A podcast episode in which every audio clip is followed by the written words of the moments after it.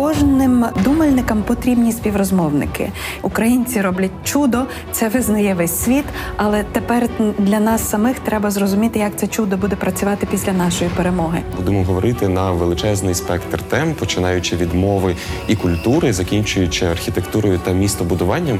Будемо пробувати зрозуміти, які відповіді або щонайменше які чіткі питання має отримати Україна одразу після перемоги. І я переконана, що ці спокійні тихі розмови із е, дібраними співрозмовниками дозволяють нам мислити вголос, мислити краще, знаходити точніші слова. Це Ірина Старовойт, мене звуть Володимир Біглов, і у нас для вас є плани на завтра. Є така цікава професія культурна дипломатія. Колись мені здавалося, що це, напевно, ну, майже боги. Але потім я зрозуміла, що робота культурного дипломата непроста, особливо якщо ти представляєш таку складну і заплутану культуру, як українська. Ну, але якщо говорити про дипломатію загалом, то українська дипломатія і культурна, зокрема, за останні місяці показали себе як ну згрубше ефективні і зубасті. Подивимося під час сьогоднішньої розмови, чи вдасться ці результати зробити новою нормою.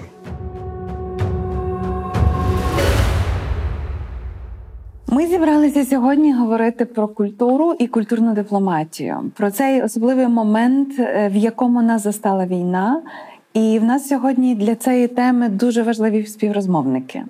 В нашому бомбосховищі сьогодні Євгенія Нестерович, яка зараз представляє організацію Постбелум, але також організовувала бієнали довіри у Львові, Львівський місяць у Вроцлаві. Багато років працювала у чеському центрі. Доброго дня.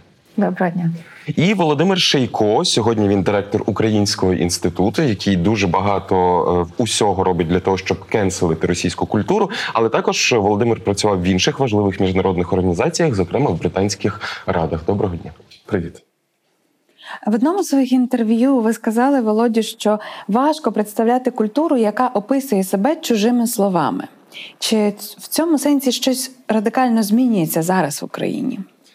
Е, змінюється, причому з дуже е, великою швидкістю, як на мене. Ми за ці три місяці опановуємо і винаходимо новий словник, е, через який ми описуємо і себе для себе ж, і себе для світу. І за суб'єктивними моїми відчуттями і моїх колег, з якими ми звіряємося ледь чи не щодня з цього приводу. Ми відчуваємо, наскільки цей вокабуляр, цей словник застаріває. Тобто, те, що сказано вже тиждень тому або два тижні тому, сьогодні вже хочеться його переписати, переказати, по-іншому сформулювати, додати щось нове. І тому мені здається, що е, ось ця мова, яку ми винаходимо і перевинаходимо, е, вона народжується справді миттєво тут і сьогодні. І вона з нами, я думаю, надовго. Рік тому відбулася така акція Тиждень культурної дипломатії України у Вікіпедії. І власне тоді говорилося про те, що про Україну на заході, а захід нас цікавить, знають або нічого, або зовсім мало. Сьогодні про Україну знають всі. Е, з цим не можна е, сперечатися, але от розповідає про Україну не лише Україна. Ну можна банально згадати, хоча б цю російську пропаганду, яка також має дуже багато наративів. І я би так сфокусував це наше запитання. Е, що сьогодні ми можемо говорити, використовуючи цей новий вокабуляр, і найголовніше до кого звертатися? Мені здається, розповідають зараз дуже багато навіть е, так званих е, звичайних користувачів. Е, я, наприклад, е, на інстаграмі зустріла кілька таких блогерів, які просто якби мали до того свої е, блоги візуальні, але вони перейнялися цією нашою історією. Вони підтримують Україну і вони в свій спосіб розповідають про нас, абсолютно не маючи для цього жодних якихось там підстав. Знаєш, це не проект українського інституту, це приватна ініціатива якогось берлінського там блогера чи блогерки мені видається, оцей пошук мови настільки інтенсивний, власне, через те, що так багато людей включилися в цей дискурс, так багато інституцій, так багато різних країн і різних національних контекстів намагаються, по-перше, зрозуміти свій стосунок е, з Україною, якось е, е, пояснити для себе те, що тут відбувається, бо це було несподіванкою і для наших сусідів, там і для нас самих, зрештою. І ця інтенсивність пошуку нової мови, вона власне найцікавіша, найважливіша зараз. Не так важливо, якби що говорять, бо говорять дуже багато різного. І мене дуже тішить, що нас наш дискурс не централізований, на відміну від російської пропаганди, український е, дискурс самоопису він надзвичайно різноманітний. Він дуже різний в ідеологічному сенсі, в сенсі наповнення, в тому, хто про що саме говорить. Про історію дуже багато зараз згадують. Так намагаються це в якомусь е, більш популярному форматі там описати і вивчити ті уроки, які ми ніби не довчили. І це все разом воно формує такий потік, з якого потім, власне, з часом викристалізуються якісь терміни для опису цього всього. Бо минулого тижня була зустріч е, присвячена історичному е, контексту та місто в контексті війни і. Андрій Усач, здається, говорив про те, що некоректно використовувати терміни Другої світової для актуальної нашої ситуації, бо ми таким чином віддаляємося насправді від її розуміння, а не наближаємося. Що нові терміни вони можуть виникнути тільки в процесі цього постійного переговорювання, спроб описати, самоописати, розказати комусь. Бо коли ми розповідаємо це нашим е, закордонним колегам чи друзям, ми пробуємо по-новому розповісти цю історію і вигадуємо е, не самовільно нові правильні слова, які потрібні для цього, і символи, які це будуть описувати потім вже в історичному контексті. Ну, давайте, щоб не не в плавати в цьому е, озері е, теорії, давайте якось можливо згадаємо ці слова. Ці символи, які з'явилися, бо ми, от в в ефірах наших обговорювали, що там у нас був ефір про мову, і ми казали, що русський воєнний корабль і Путін хуйло це вже все одно символи, та слова, які стали символами сміливості, гніву, ем, власної якоїсь впевненості. А якщо говорити про ці е, такі міжнародні спілкування, які нові слова там знайшлися, які нові мислеформи? В різних е, контекстах дуже різні. Якщо говорити про візуальну мову і про меми або про гумор, то е, це безліч комічних е, ситуацій, які траплялися на цій війні. Ці меми про трактор український з прапором, який тягне за собою танк по-моєму, розійшовся усім світом.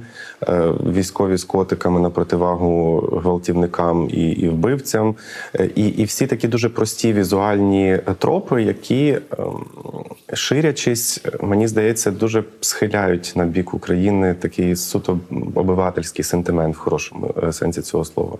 Якщо ж говорити про професійну лексику, професійну мову, то звісно ми багато говоримо про деколонізацію з перших буквально днів після вторгнення. Я думаю, що більшість українських е, інтелектуалів з різних сфер почали говорити про деколонізацію, про український спротив, так і про природу цієї війни, як деколонізаційну війну, емансипативну війну. І відповідно е, далі ми розгортаємо цей дискурс в дуже різних розмовах з академіками, з керівниками інституцій, з лідерами думок за кордоном, з митцями намагаючись пояснити українську позицію, зокрема в наших аргументах про скасування Росії або про відстоювання власної суб'єктності в нашому культурному полі, і так далі. І так далі.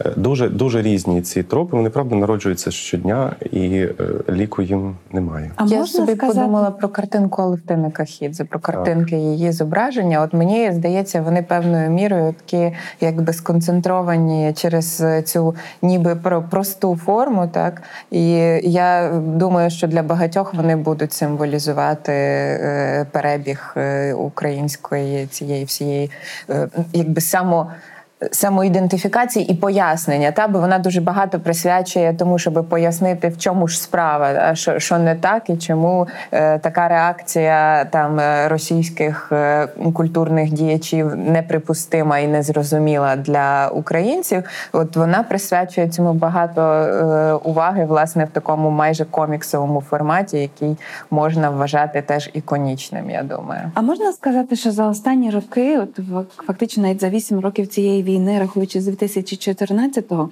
відбулися такі дві речі: перше, західний світ досить сильно схиляв нас до самокритики, і ми серйозно ставилися до цього, і ми робили цю самокритику. Зараз ми схиляємо захід. Його до його самокритики, до того, щоб вони також переоцінили і передивилися свій світогляд, свої мапи світу.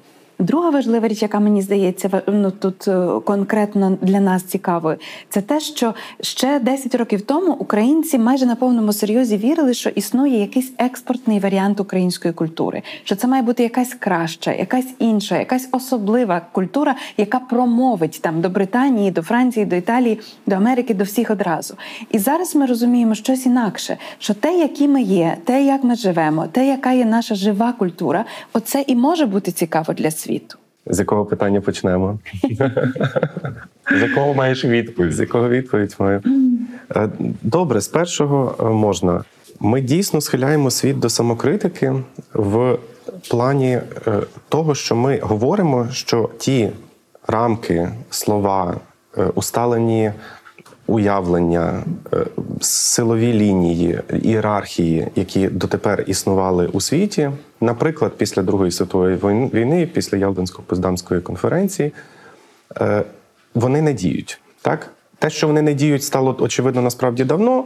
Але українська е, ситуація тепер показала, що вони точно не діють. Так і я думаю, що і наші дипломати, і економісти, і е, культурні дієвці, і дуже багато фахівців з різних сфер якраз на це вказують, що система безпеки не працює, система інституцій міжнародних гуманітарних не працює, е, система ієрархії в культурній дипломатії не працює. Міжнародне право заблоковане. Міжнародне право заблоковане, і в культурі в нас були Дуже багато таких дуже хороших прикладів того, що це не працює.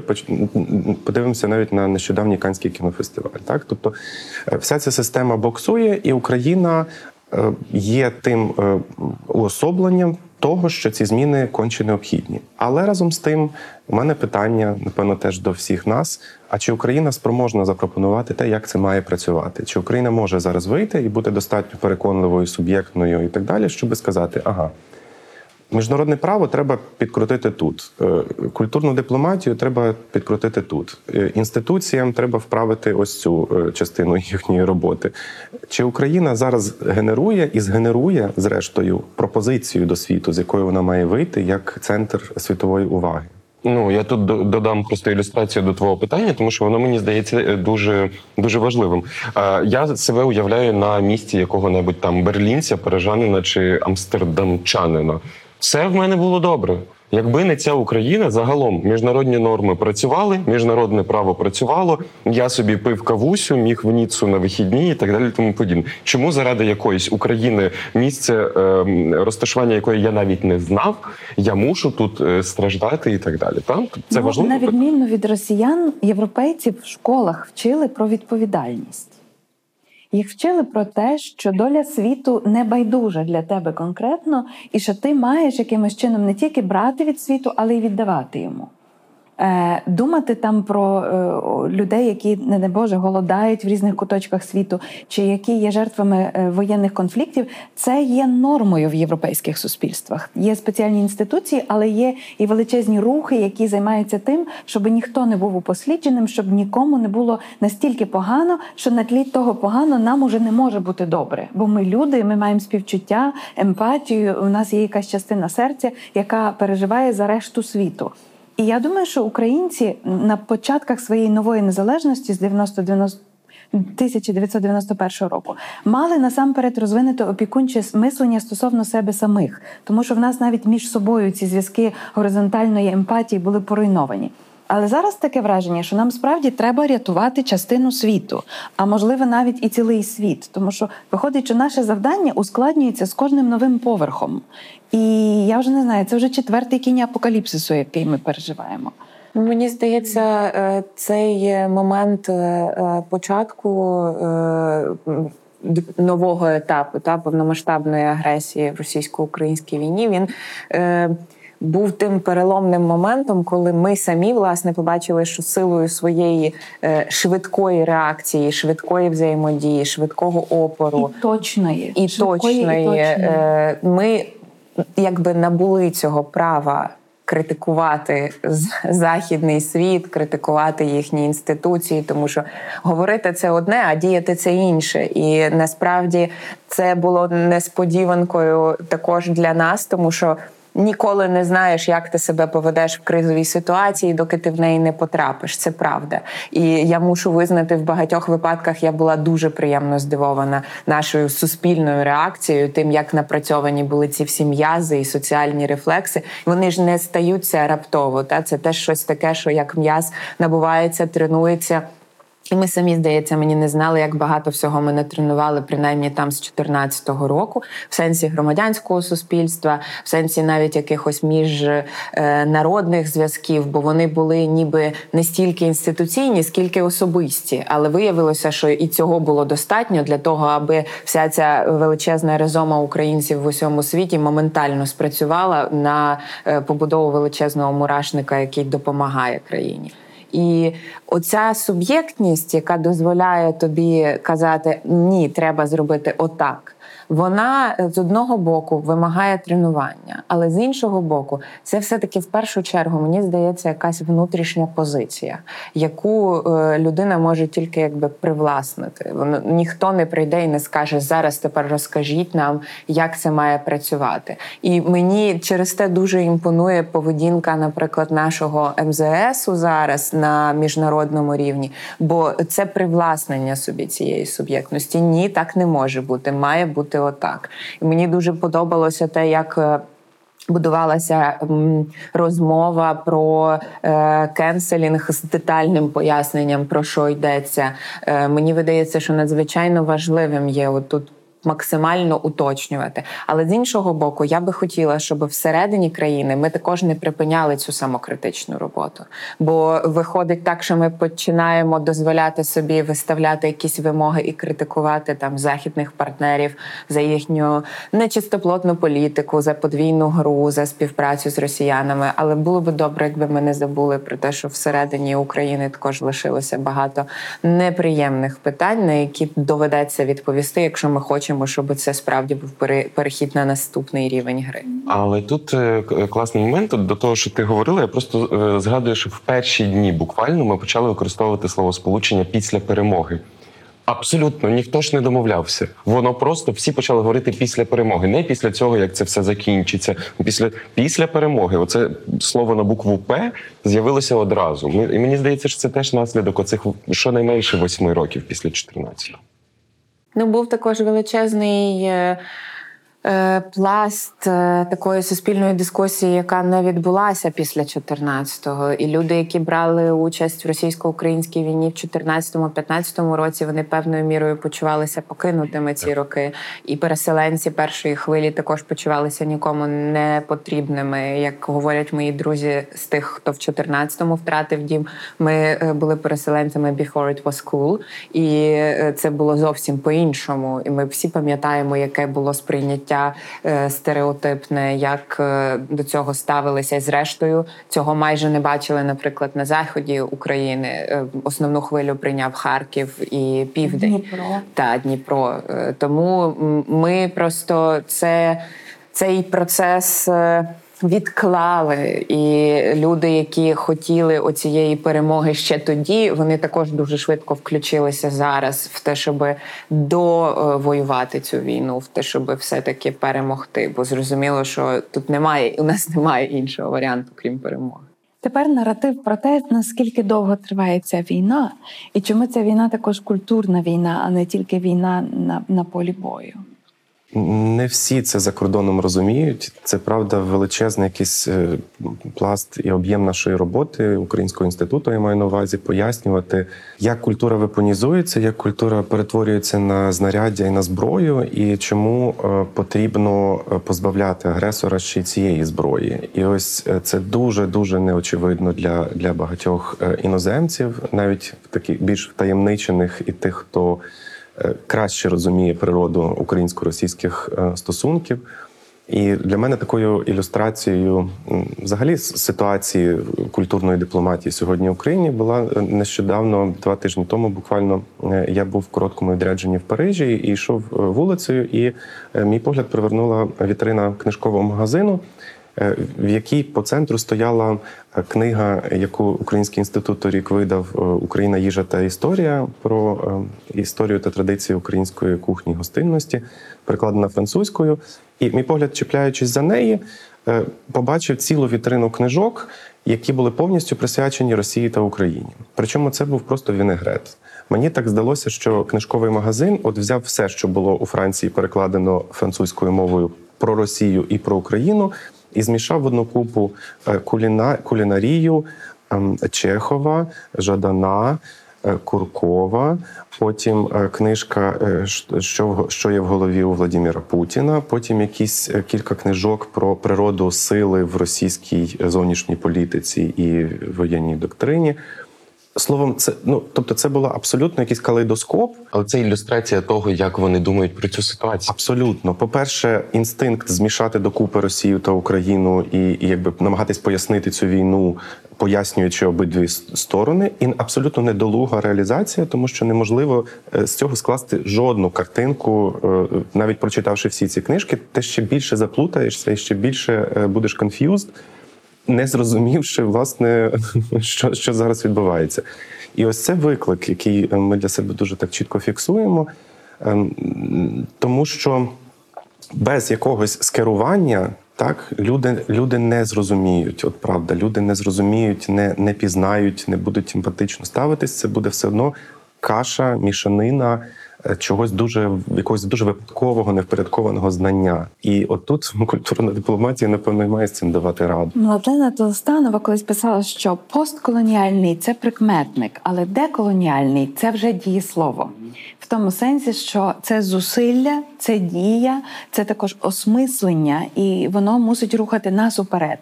Я все думаю про те, що ми хочемо зараз від західних країн, наших партнерів, наших донорів, щоб вони швидко відфільтрували одне від іншого. Але всередині країни ми ж не мали цього. Всередині країни досить довго ми не просто мирилися, але вважали нормою і статусом кво превалювання популярного дискурсу, який не просто був російськомовним, який був зроблений в Росії, або своєї культури, яка була культурою умовно подвійного вжитку. Так пожартувати, щоб цей жарт прохавали і тут, і там. Так, значить, не знаю, щось там випустити, так щоб воно могло на обидва ринки, на обидва коло споживачів працювати. Та й напевно в 90-х ніхто не сподівався, що ці два кола можуть так розійтися. Задорнов і Жванецький в 90-х роках все ще були е, коміками на обидві аудиторії. Так і це от зараз змінилося до невпізнання, змінились також інші речі. Я думаю, з нашої точки зору, але я так сподіваюся, що і з точки зору мислячих росіян також. Тобто, це було приховано якоюсь мірою від нашого північного сусіда. Скільки всього сталося з українським суспільством за ці 30 років після 91-го року? Висловлю якесь неприємне для себе припущення, що е, що це не зовсім так, і що нинішнє російське суспільство чи російські інтелектуали як не цікавилися Україною, так і не цікавляться. Бо це не має значення в їхній системі координат. Абсолютно вони, вони цікавляться собою. Вони зараз намагаються подивитися на свої проблеми, незручності, спричинені війною, і це все, що їх переймає. І це все, що їх переймає. Вони не цікаві, вони не знають нас і не будуть знати, і не хочуть. Ось це не, не, не найгірше, що не хочуть. Е, Островська люта в себе на Фейсбуці кілька тижнів тому написала, що публічний інтелектуал це людина, яка загалом має мандат від якоїсь частини суспільства щось висловлювати, аналізувати, продумувати, рефлексувати. Відповідно, чи можна говорити про публічних інтелектуалів в Росії, які ходять без мандатів, але так себе називають? Ну вони себе дисоціювали дуже сильно від свого власного соціуму, і це те, чого слава Богу, у нас так ніколи і не сталося. І тому коли.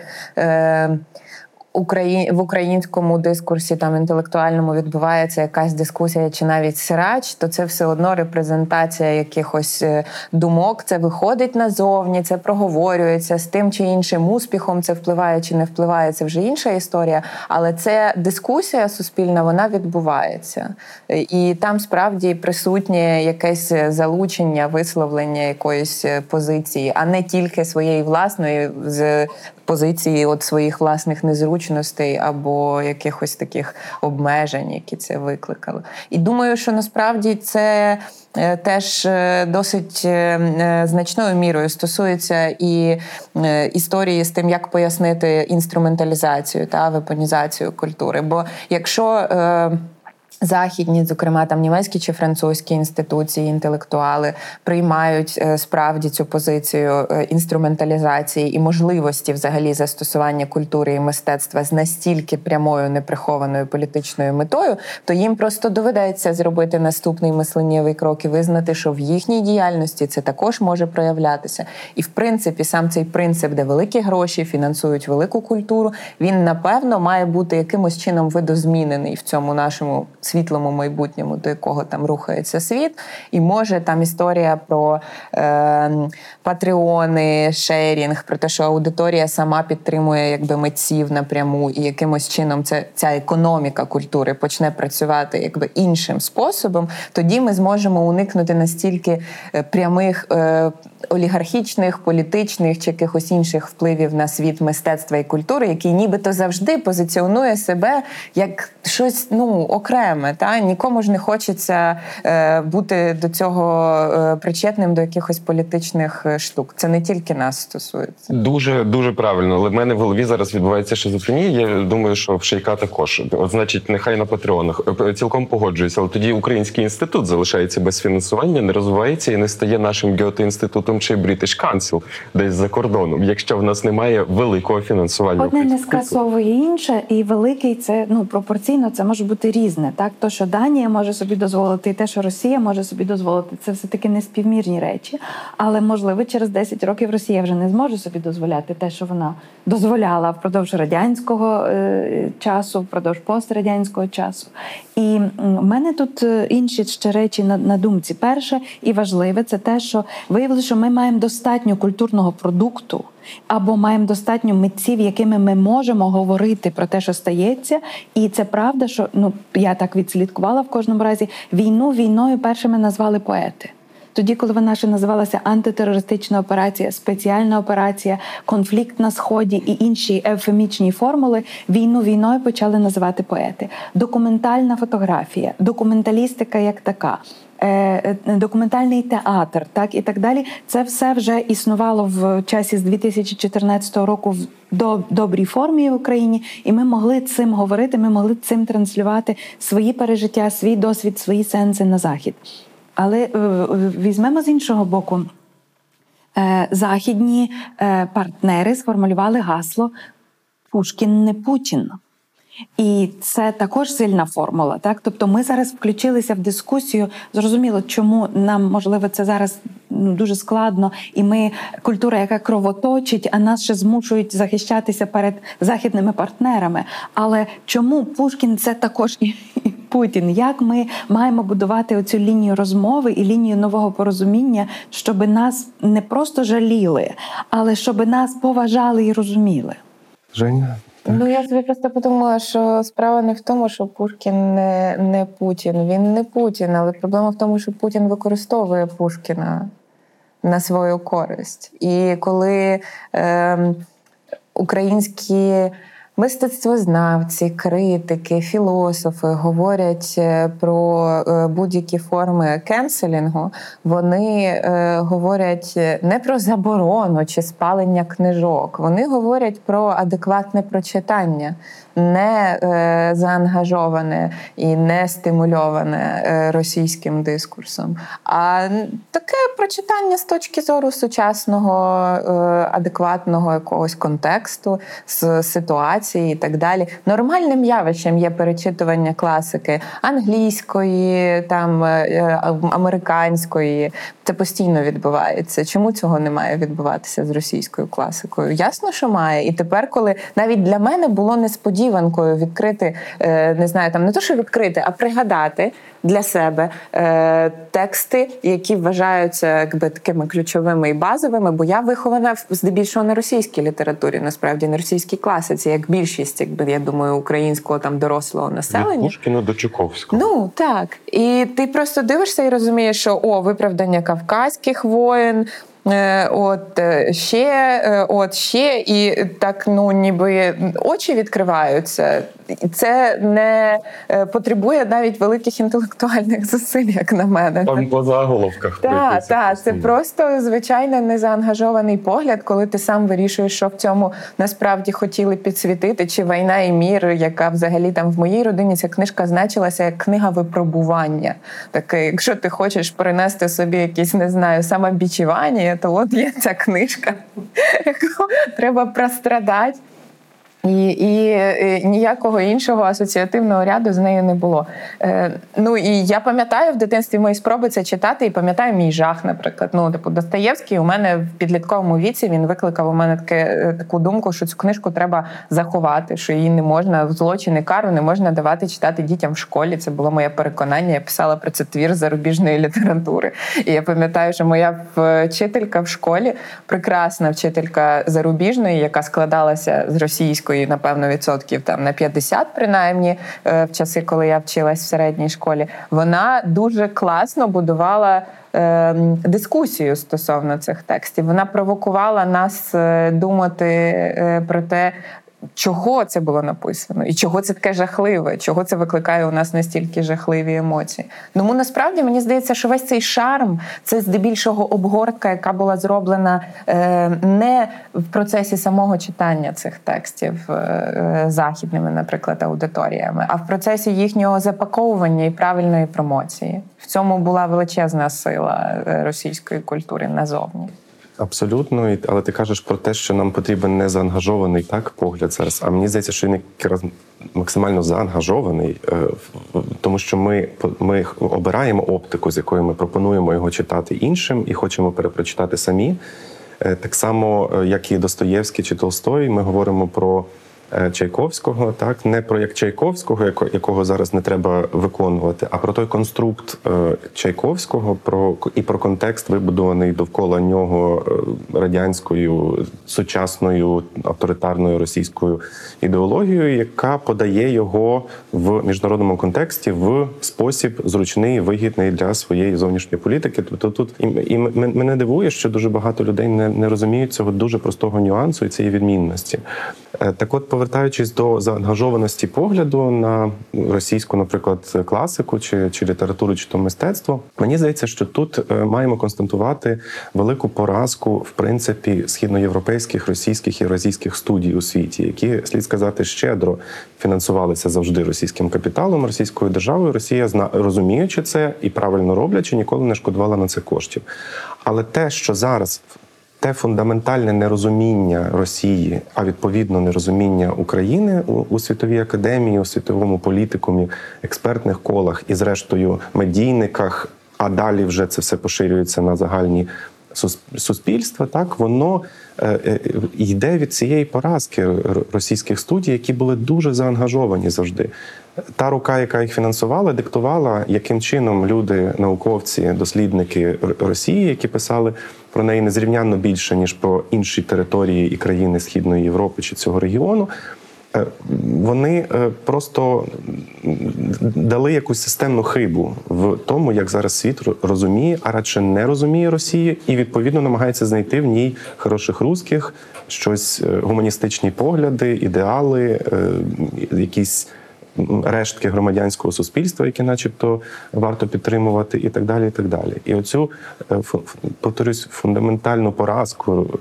Е, російських студій, мені здається, про неї теж треба зараз голосно говорити. Я думаю, це не хиба. Я думаю, що вони виконали своє замовлення з позиції Росії все так. все відбулося, як як і треба було відбутися. А з позиції Але західної університетські академії університетські академіки не повинні виконувати замовлення. Вони з середньовічних часів підписали хартію автономії університетів і незалежного зробили. мислення. Але вони це зробили. mm Тобто вони виконали замовлення, напевно, самі того не розуміючи. Е, Відпрацювали гранти. Відпрацювали якусь адженду, так якийсь порядок денний. Власне, Мені так здається. що це не гранти, і це навіть можливо не адженда. І це про що говорили наше покоління покоління шістдесятників, чому російський лібералізм закінчується на українському питанні. Чому так є? І це дуже складне, але дуже важлива річ, що це такі програмні налаштування у російських освічених ерудованих найкращих мислителів, що Україна це є просто частина там південної, як тут записки а Южної Русі. Так, це просто якась там південна Русь або не знаю, е, друг Степій Калмик. Так ну так сталося, що він дружить з степом і більше з ним ніхто не дружить. І е, роль Єрмака в колонізації Сибіру розказана зовсім не так, як вона мала би бути розказана. І розуміння того, чому Російська Федерація є федерацією, так і звідки це все походить. І, врешті-решт, куди подівся той понад мільйон українців, які при розпаді радянського союзу опинилися в межах Російської Федерації? Що з ними сталося? І це мене дуже турбує також і болить. Чому ми не чули їх ні в 2000 якомусь там році, в 2001, 2004 2004, 2013, 2014. Та зрозуміло, що зараз, мабуть, багато з них вже ну назавжди втрачені для своєї рідної культури, для своєї батьківщини, або почуття провини їх настільки е, пригнобило, що вони цього голосу себе вже ніколи не видадуть. І це є дії, яку ми могли би сподіватися.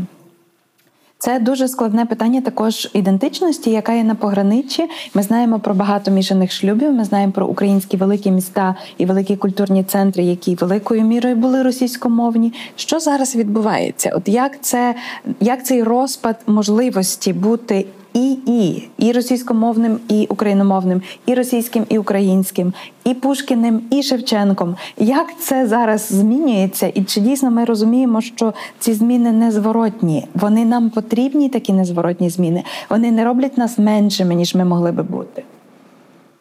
Я думаю, що дуже рано говорити про якісь е, висновки з цього процесу, бо він насправді супер свіжий. І це все просто якби жива рана. Для багатьох російськомовних е, це величезний сув е, і відчуття, що у них відбирають частину ідентичності, тобто людина не хоче говорити своєю рідною мовою, бо ця рідна мова асоціюється у неї з окупантами, з людьми, які вигнали її з дому. Мені здається, це страшенна трагедія особистісна, і тому це е, дуже дратівливе питання, дуже дражливе, і воно ще в процесі. Більше того, ці люди уявімо собі, перебувають вже далі в якихось особистісних родинних, наприклад, контактах з громадянами Російської Федерації, які продовжують їм розказувати, що все не так, як ви собі думаєте. Зараз ми вам розкажемо, що говорять у нас в новинах, бачать свою реальність, від якої вони там втікають кудись в евакуацію. І хочуть відмежуватися е, від е, російського контексту будь-яким чином. Це викликає у них там бажання перейти на українську чи будь-який інший спосіб постулювання цієї відокремленості. Мені здається, дуже рано ще говорити, до чого це призведе. Ми точно побачимо загалом зовсім іншу. Україну і зовсім інших українців і українок після перемоги вони вже зараз змінилися, навіть з огляду на те, що більшість з наших співвітчизниць е, вперше потрапили за кордон зараз в евакуацію з дітьми в суперекстремальних умовах. Е, як говорять мої е, колежанки, які в Польщі в Німеччині з українськими переселенками багато спілкуються. Ця евакуація зробила для українського фемінізму і емансипації набагато більше ніж багато попередніх якихось громадянських активностей, тому що багато з них зрозуміли, що вони можуть дати собі раду самі е, з дітьми в невідомій країні. Вони засвоюють купу нових навичок, і мова мені здається теж може бути частиною з цих новозасвоєних навичок. Я майже впевнена, що ми е, вже не будемо двомовною країною. Майже впевнена. Але мені здається, що е, якоюсь такою моноукраїномовною Україна може стати в наступному поколінні. Втім, репрезентація назовні е, і це бажання якось ідентифікувати себе з українською українською культурою, з українською ідентичністю, воно вже зараз дуже потужне, навіть е, для тих, хто може ще не може собі дозволити, наприклад, публічно виступати українською, бо недостатньо добре її знає, але це вже люди, які, е, наприклад, і російською виступати не стануть. Це дуже це потрібно appreciate, визнавати і помічати такі зміни. Так, це це може кумедно звучати або дуже повільно звучати. І ми буваємо ну, в Венеції про це говорили. Про те, що дуже багато там українських художників і художниць в публічних виступах перейшли на українську, в текстах перейшли на українську е, в соцмережах, але між собою вони ще говорять російською. Ну бо це їхня рідна мова, якою вони там 40-50 все життя е, спілкувалися. Але в публічному дискурсі вони вже не дозволять собі репрезентувати Україну російською. Це прекрасно. Мені здається, це почалося значно раніше. Так. Тобто після 2014 року Так. це, була попередня хвиля, можливо, менш потужна таких змін і необхідності вибору. Так, тобто, е, що, що ця війна, як і будь-яка, напевно, війна. Вимагає від кожного з нас це е, радикального вибору, бінарного вибору, так Е, і оця чорнобілість всього, що нас зараз оточує, це з одного боку і рятівна вона для нас, бо вона, зрештою, тих, хто ще не визначився, не вибрав, не дорефлексував, змушує це зробити. З іншого боку, це велика небезпека. е, Неосмисленої якоїсь радикалізації, так, відкидання, вихлюпування дитини разом з водою і, е, і популізму, зрештою, якогось, як- який ми можемо скотитися після перемоги.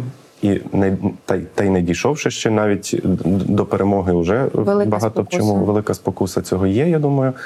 Е, І тут мені просто що спадає на думку, це що до війни я завжди казав до початку власне вторгнення е, е, лютневого. Я казав, що наша погран- пограничність, наша роз, наше розмаїття, те, що ми поєднуємо свої, свої ідентичності, дуже різні речі, часом взаємовиключні, це була наша сила. От мені, як персонально мені, здавалося, що це моя сила, так як, як людини, е, яка безумовно асоціює себе з цією землею, з цією країною, але в якій вживаються різні регіональні ідентичності. е, І е, власне у всіх українців є це поєднання до модерної, модерної, постмодерної якоїсь ідентичності в, в, в одному світогляді. Воно дуже органічно багатьох існує.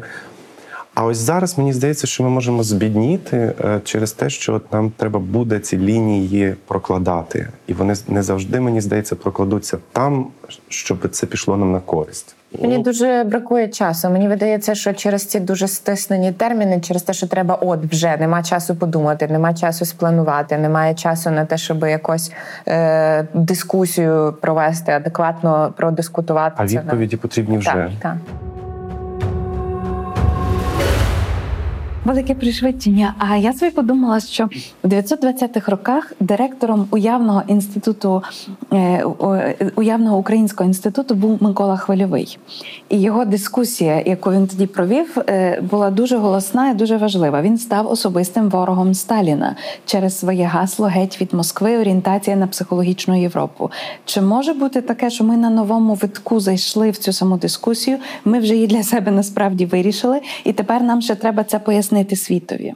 Ну, мені здається, з гаслом геть від Москви ми якось уже плюс-мінус консенсусно визначилися, але ж Хвильовий говорив про те, де брати, е, що буде джерелом нашого відродження, так нашого чи, чи, чи азійського ренесансу.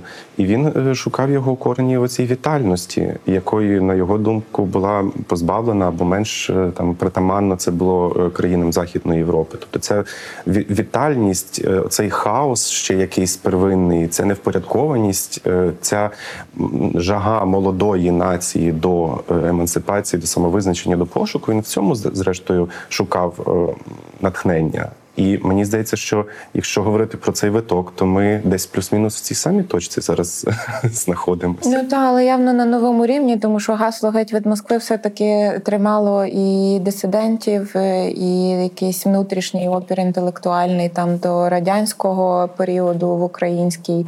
Е- в українському інтелектуальному колі. І це ця, ця втрата. ем, Втрата ха- хаотичної вітальності, мені здається, нам не загрожує, е, бо нам не вдалося її втратити впродовж Досі. Е, да, досі. Е, І, і в цьому я справді вважаю сила нашої культури, і звідси, мені здається, можна будувати.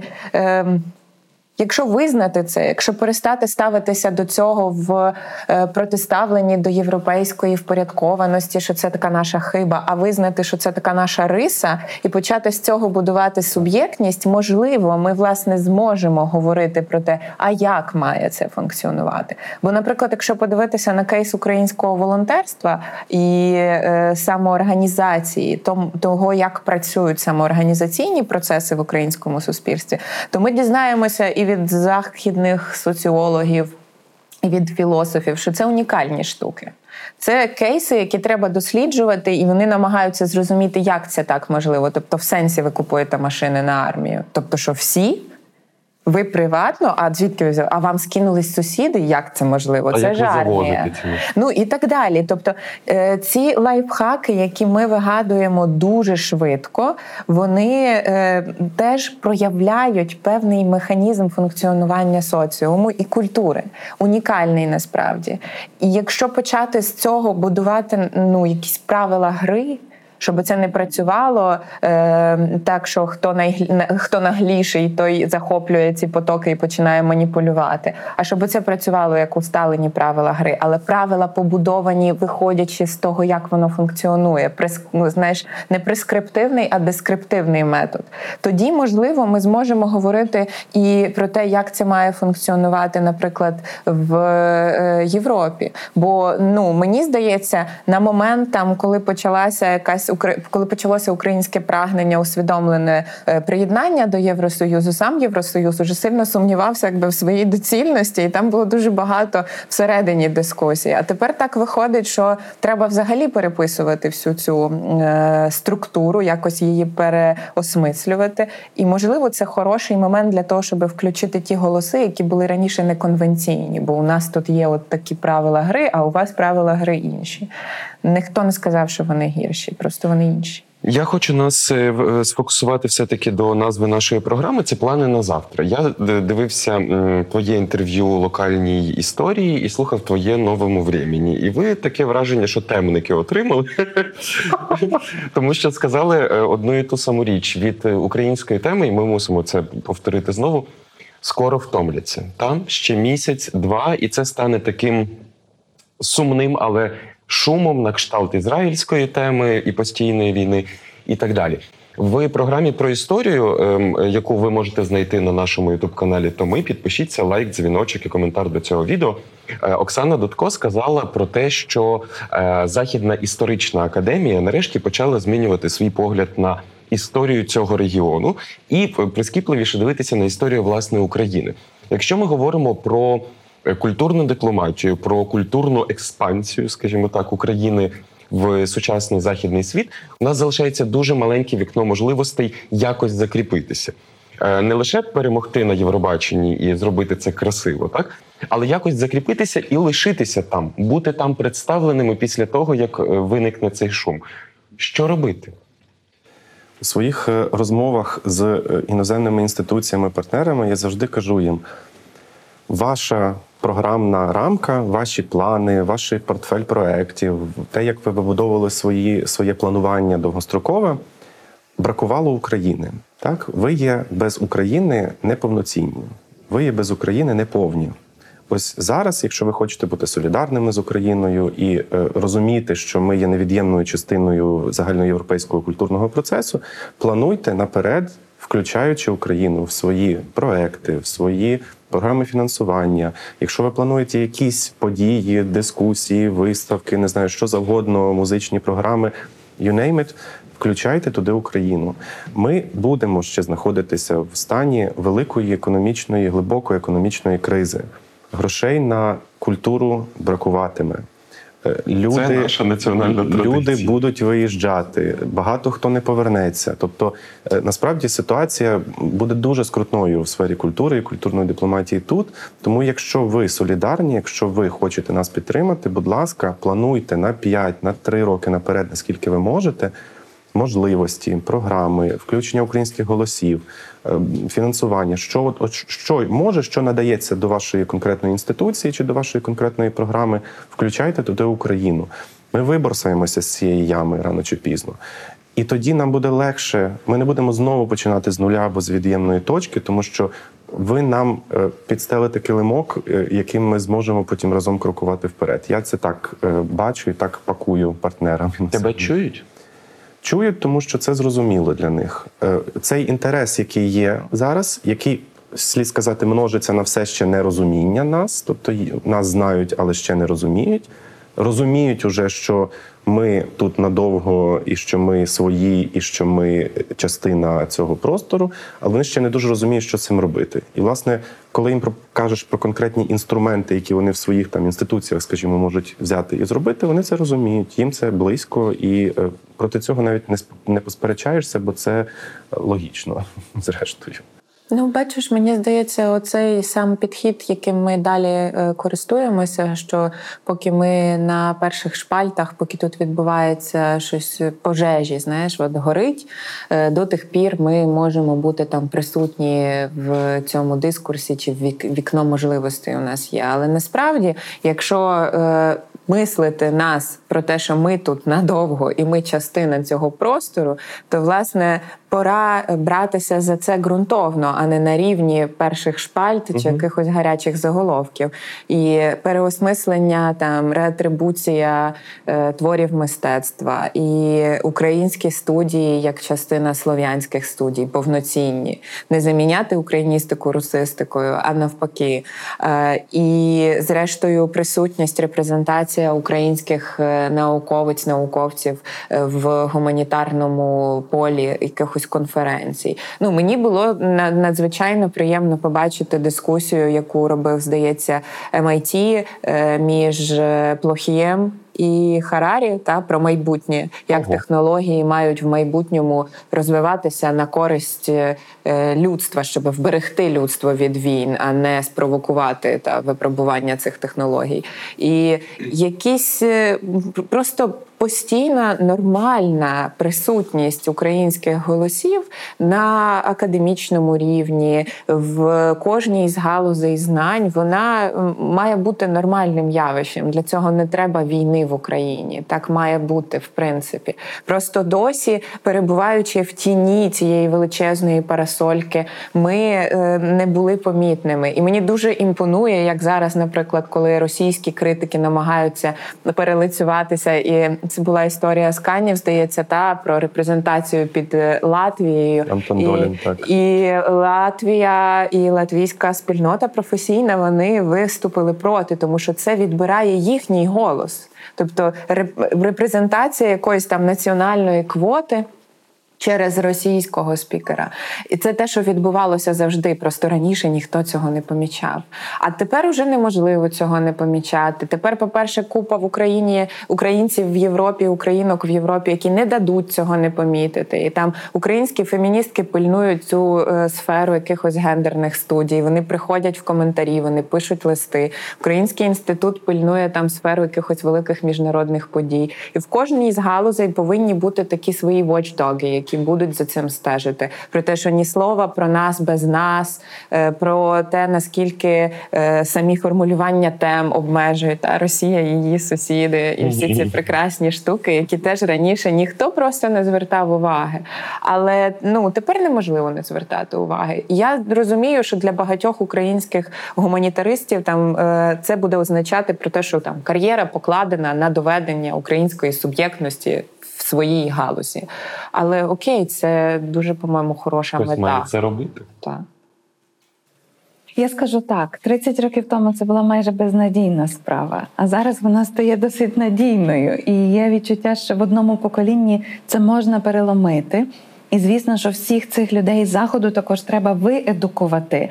Але ми зараз маємо неймовірно хороші інструменти. Ми маємо Google Translate, ми маємо відкритий інтернет, ми маємо джерела, де люди можуть начитуватись, надумуватись, наслухуватись того, чого раніше вони просто б в особистому дотику не мали.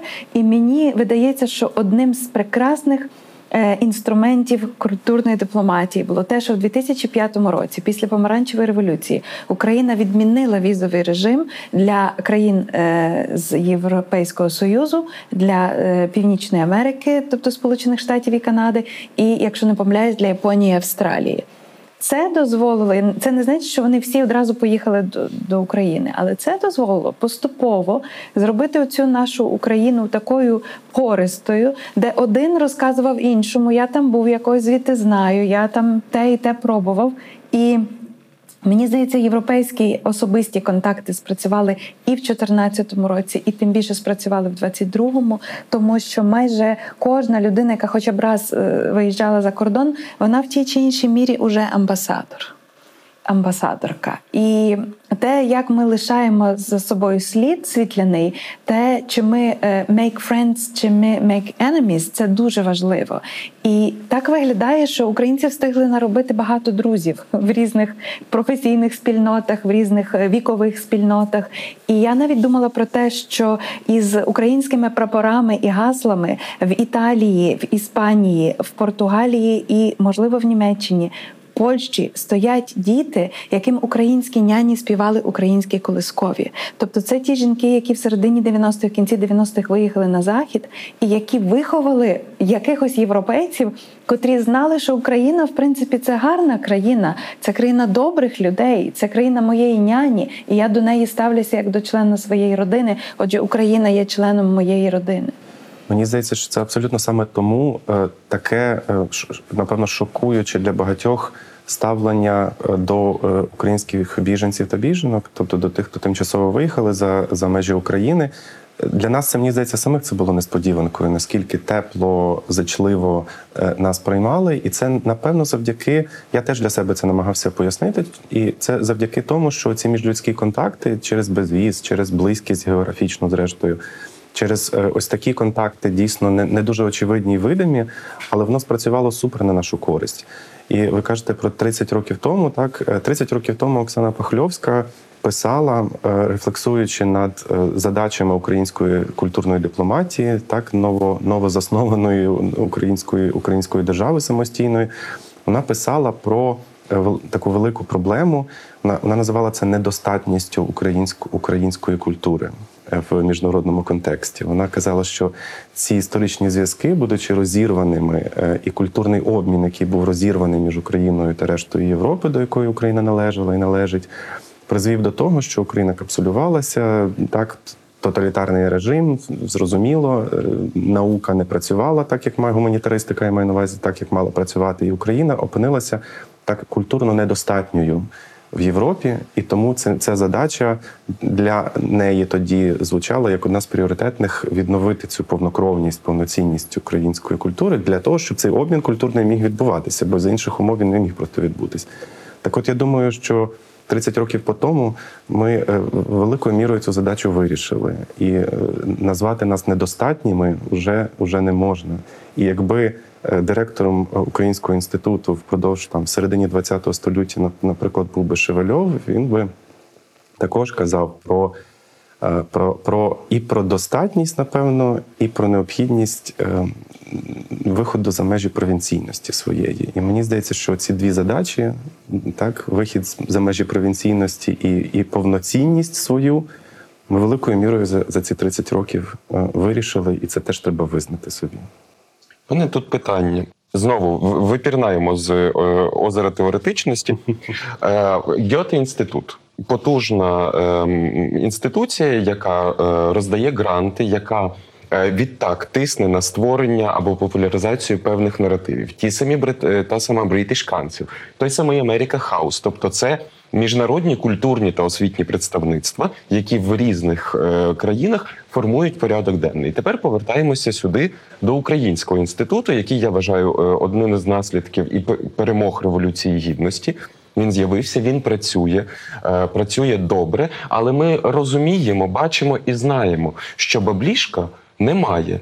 А потрібно для того, щоб от повертаємося та до е, інституціалізації для культурної того, присутності України на заході, потрібні гроші. Що потрібно зробити, і скільки майданів провести для того, щоб відкрити у Берліні, Парижі, Варшаві і Лондоні українські інститути? Це до кого питання? Е, ну почнемо з та з субординації до тебе. Um. Баблішка справді зараз немає і не лише в Українського інституту, але й у всіх. Е, але добре, що зараз е, українська культурна дипломатія може існувати за чийсь рахунок, за рахунок іноземців, іноземних партнерів, які цьому допомагають. Так не має тривати довго. Я вважаю, що суб'єктність держави в тому полягає, що ця держава навіть в кризові і жахливі моменти свого існування має забезпечувати функціонування засадничих своїх е, інституцій, політики, всього іншого, а не казати, ми зараз. Е, тільки закриваємо ось ці е, дірки, так розриви. А це почекає. Так ну так це не працює. Посольства ж ми не закриваємо. Влас, властиво. Чомусь тоді, чомусь тоді культурна дипломатія і культура загалом опиняються на лаві запасних, тоді як так традиційно пріоритетні речі продовжують існувати. Так не має бути. Так і я про це завжди говорю, і моя команда завжди про це говорить. Е, що що так е, що так бути не має, але ми розуміємо, що це ми є частиною великого державного апарату, в якому рішення приймаються дуже часто неочевидно або дуже химерний в химерний спосіб. Тиснути, бути публічними, бути суб'єктними. Це наша відповідь е, завжди. Вона не залишається незмінною. Своєю присутністю і своїм голосом ми повинні легітимізувати ось цей аргумент, що на баблішка потрібно. Так інакше ми цей фронт просто програємо.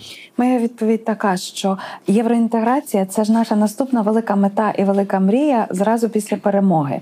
Якщо ми своїм же людям пояснимо, що для цього нам треба п'ять українських інститутів в Європі, то так як ми збираємо зараз на автомобілі для фронту і на байрактари, ми будемо збирати нюди будемо продавати за те, щоб український інститут міг існувати це, у Парижі. Такі смішні, смішні гроші в порівнянні з бюджетами, що про це ну навіть е, соромно говорити. І мені здається, тиснути має навіть не так український інститут. Їм то ясно, що вони і так це роблять. Але вся решта. Е, спільноти, журналістів, діячів. Ми повинні довести, е, що це один з першочергових пріоритетів. Бо ця пріоритетність вона умовна. Так ми ж розуміємо, що е, ці якби бали і першість в переліку, як ми розподіляємо бюджет, вони умовні. Вони залежать від того, які були не знаю, якийсь більш більш хвацький міністр може вивести свій рядочок вгору вибору. Ну це ж так відбувається завжди. Якщо буде настільки солідарна громадська думка, що нам це потрібно. І справді, ми при бажанні тепер можемо робити це в якийсь інший спосіб.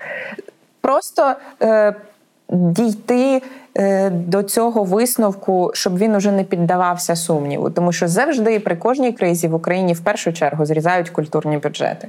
Ми говоримо про це кожного разу. На початку карантину була та сама історія. Повернули частину фінансування тільки після того, як піднявся просто е, е крик, що так робити не можна, тому що ці всі люди теж мають щось їсти, якось жити і так далі. І це е, можна зробити, демонструючи послідовно ефективність цих заходів за кордоном. Наприклад, можна показати, я не знаю, кількість людей, які приходять на відкриття виставок, на якісь е, культурні заходи, і кількість людей, які приходять на прес-конференції офіційні. Ну це це все одно можна виміряти якимись такими показниками аудиторії або чогось іншого. Але основна моя думка, що тут повинна бути послідовна, е, послідовний публічний тиск усіх, хто може бути в цьому зацікавлений. І, зрештою, е, українські приватні е, інвестори і меценати також е, мали би вже перестати встидатися підтримувати державні інституції, бо вони пробують засновувати якісь паралельні свої, які би мали нас десь репрезентувати. І виходить це дуже недолуго і смішно, якщо вони змагаються з державним представництвом. А так могли би ем, і державі допомогти, і самі би не осоромились. Ну, Мені здається, краудфандинг великих та цих олігархів, поки що існуючих, і звичайних людей, які е, розсилають нюци, це прекрасний стартап для українського інституту, якщо е, поза жартами, так тому що ну ця присутність сьогодні. Е, сьогодні потрібна. Я з вашого дозволу ще одну тему запропоную. Я пригадую ці сварки з е, нашою розкішною диригенткою.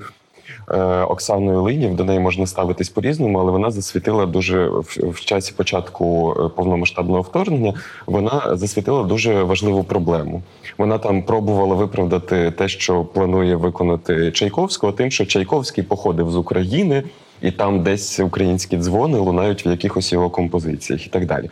Е, очевидно, що це притягнуто за вуха для того, щоб виправдатися. Але питання таке: коли ми відівчимося притягувати за вуха Чайковського, Булгакова і ще когось, і нарешті зрозуміємо, що нам і чи потрібно нам е, популяризувати Барвінського, е, Антонича та інших наших велетів і велеток. Ну, тим і займаємося вже багато років. Так самі самі себе дивуємо, бо це ж також культура, цілі пласти, які були відчужені від нас. Нас про це в школі не вчили, мене про це в університеті не вчили. Женю, я вже щось краще навчила в університеті, але все одно ми не встигаємо, і це прекрасно насправді. Тобто, виявилось, що новини з минулого в нас круче, ніж в багатьох інших країнах. Тут е, Двояке, двояка відповідь на це питання, тому що безумовно треба досліджувати ось цю суперечливу е, shared heritage, так яка спільну спадщину, яка, начебто, і наша, і не наша, е, і спільна Я теж проти, щоб від неї відмовлятися.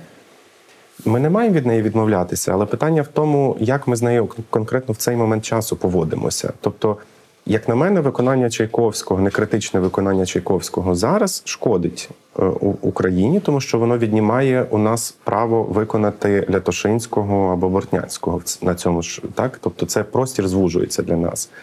Разом з тим, нам потрібно говорити і думати, і сперечатися до до несхочу про походження, про витоки, про українськість, джерела про джерела натхнення, про ідентичність, як сама людина себе ідентифікувала і так далі.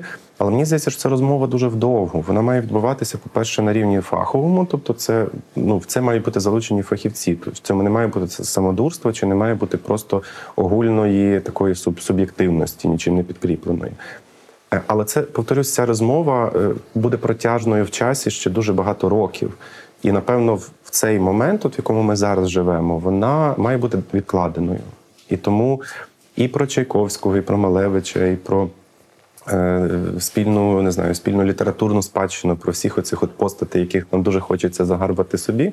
Е, про них треба все-таки говорити нюансованіше, довше, а в умовах війни в чорно-білому світі воно трошки не працює. Це неможливо. Це Адекватна неможливо. розмова угу. про це про, про це неможливо, і це теж відчуття такту і доречності, е, яке ну просто повинно бути. Тут немає в цьому ніякої е, новини. Але стосовно е, твого питання, мені видається це важливе зауваження пані Ірини про те, кого е, чого вчили в школі. Теперішніх школярів вже вчать Антонича, і вони мають можливість дізнатися набагато більше. І мені іноді видається, наприклад, що там моє покоління, якому пощастило застати якраз в середній школі період, я це називаю називаю е, адекватною українізацією, коли за часів Ющенка почалася розмова про голодомор, наприклад, е, якась така е, інституціоналізація. І, Наприклад, там мій вчитель історії шкільний він був дуже захоплений е, локальною місцевою якоюсь історією, якої не було в підручниках. І Він нам розповідав там про те, що відбувалося тут під час національно-визвольних змагань. Якісь такі штуки, які ще буквально там покоління попередні, чи там трошки на 15 років, на 10 15 років від мене старших людей, вони ще не мали можливості про це в школах е, говорити. Може, в родинах десь знали. Наступні вже будуть знати значно більше різноманіття літератури. Знову ж таки, для мене сучасна українська література з'явилася, коли я вже вступила в університет на українську філологію. А теперішні підлітки читають це одразу. І ти ж розумієш, що формується зовсім інший наратив. Іноді ми, наприклад, говорили е, з друзями, що покоління тим, кому зараз там 35, мають мають значно менший. Комплекс меншовартості, бажання щось доводити, аніж старше покоління, тому що ми вже все одно не мали такого постійного пресингу і якогось ну переважання та нависання. Це було вже значно простіше дивитися на українську історію, на українську спадщину і думати: ну круті, круті, от розстріляне відродження. Ти читаєш там ці тексти. Не можна... Написані до 40, так. бо в 40 з чимось їх уже порозстрілювали. І і я пам'ятаю, наприклад, себе там в підлітковому віці. Моя е, мій вибір української ідентичності він був усвідомлений. і Він базувався на тому, що мене навчили в школі, бо я з російськомовної родини. І ці е, Факти, просто факти. Це не була дуже не знаю. Я не можу сказати, що це був патріотичний дуже дискурс, чи що. Ні, я з Полтавщини, це е, не не знаю, не край упа. Е, але мені тоді просто на підставі цього фактажу хотілося ідентифікувати себе з цими людьми.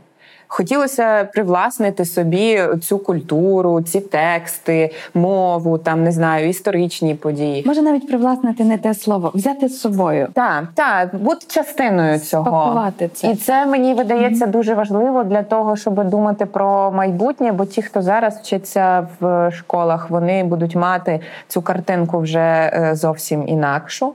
А ті, хто зараз в дитячих садочках, е, то це взагалі якийсь уже космос як для них буде виглядати цей світ. Щасливі діти. Дай Боже. Хочеться вірити. Мій досвід був схожий, але напевно трішки ще більш відтермінований, тому що е, я вчився на міжнародних відносинах, і тоді, і, і повз мене це ще більш пройшло тоді. Так, тобто, е, на жаль, ця освіта при інших її е, бонусах вона не давала е, історії мистецтва, вона побіжно давала історію філософії, і вона обмежено так пропонувала. Зріз історії літератури, наприклад, і і, і так далі. Тобто, це це, це було те, що мені довелося потім надолужувати самотужки після вже так отримання вищої освіти. І е, ну, мені здається, що наше покоління, от багато хто в такому міщасі ще е, набував ці ці знання спроможності, і е, тому тому так важливо брати з собою. Так, от читати, брати з собою, привласнювати і, і, і, і, і зрештою потім двома ногами на землі на цьому стояти. Я також думаю про те, що у нас в українській культурі досить глибоко інстальована екологічна свідомість, те, що зараз Європі дуже зрозуміло, і те, що всіх дуже турбує, починаючи від сковороди, але я от ми згадали Антонича, закони біосу однакові для всіх. Так починається один з відомих його віршів.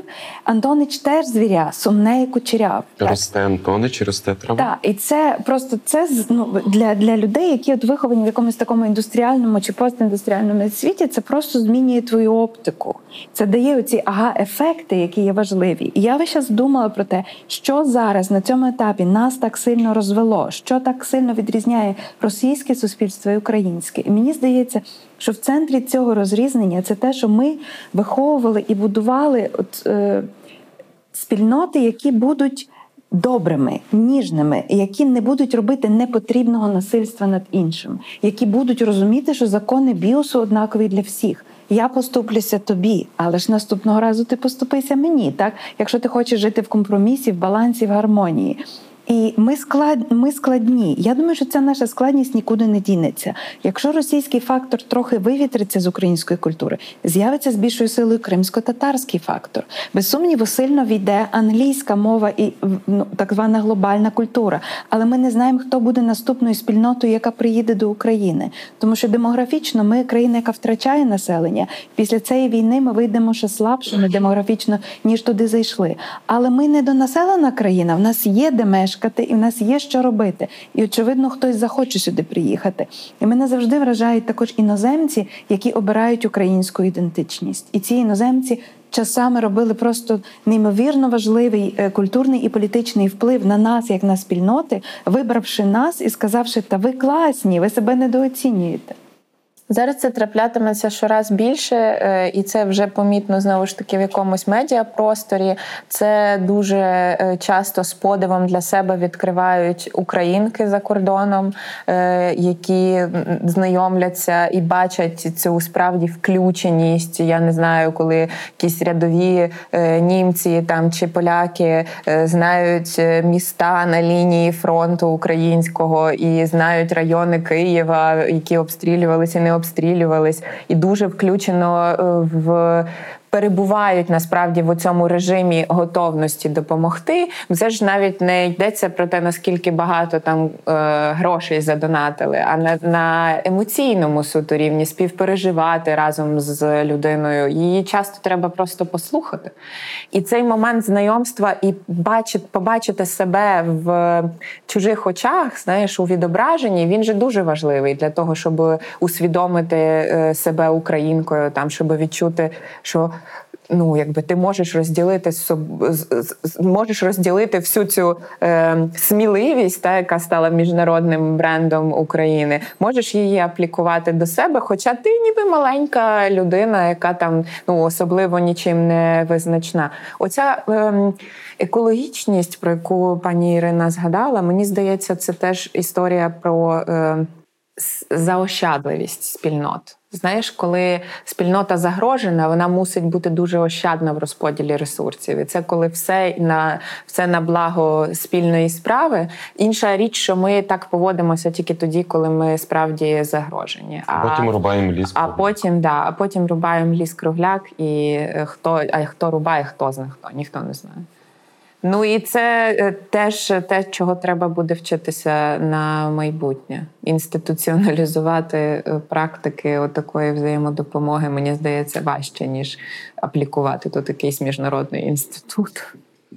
Цікаво, е, скільки разів в Європі поставлять мавку в цьому лісову пісню в цьому контексті. Мені здається, багато. Час на бліц. Пані Ірино, ви чи я? Я почну. Що було вашим найбільшим здивуванням за 94 дні війни? Не бліцові питання у вас. Зовсім не бліцові, треба думати. Вони особисті просто, вони не дискусійні. Люди. Найбільшим моїм здивуванням були люди. Е, Сила людей. Ось так, мабуть. Стійкість, напевно, якась життєстійкість. Е, людей, зрештою, так, мабуть, теж люди, але у вимірі того, наскільки навіть переживши якийсь абсолютно ну, замежовий досвід, жахливий, люди витримали, витримують так, особисто і в горизонтальних зв'язках з іншими. І оця така солідарність, ну, коли ми просто от встали і ми стоїмо. І щоб не трапилось, ми будемо стояти і і терпіти, і і перемагати. Це дивовижно. Це дивовижна незламність. Це дуже-дуже багатьох людей. У мене, напевно, питання на продовження. Я просто нещодавно прочитав новину про те, що е, українські військові в одному з телеграм-каналів начитали дитячі казки і віршики для дітей. Ну, от е, батьки можуть зайти в телеграм-канал, вимкнути і там мати 10 хвилин спокою.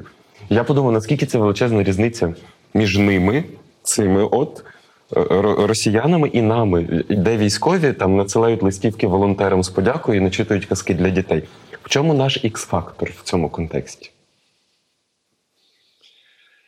В тому, що ми гуманізуємо цю війну, а не на противагу дегуманізації, яка йде до нас е, зі Сходу. Так? І е, ось, напевно, це така чи підсвідоме, чи свідоме бажання відрізнитись, гуманізувати себе, допомогти іншим, залишитись людьми, залишитись людьми, зрештою. І в цьому в цьому це ікс-фактор. І мені здається, він правда дуже багатьма не усвідомлений.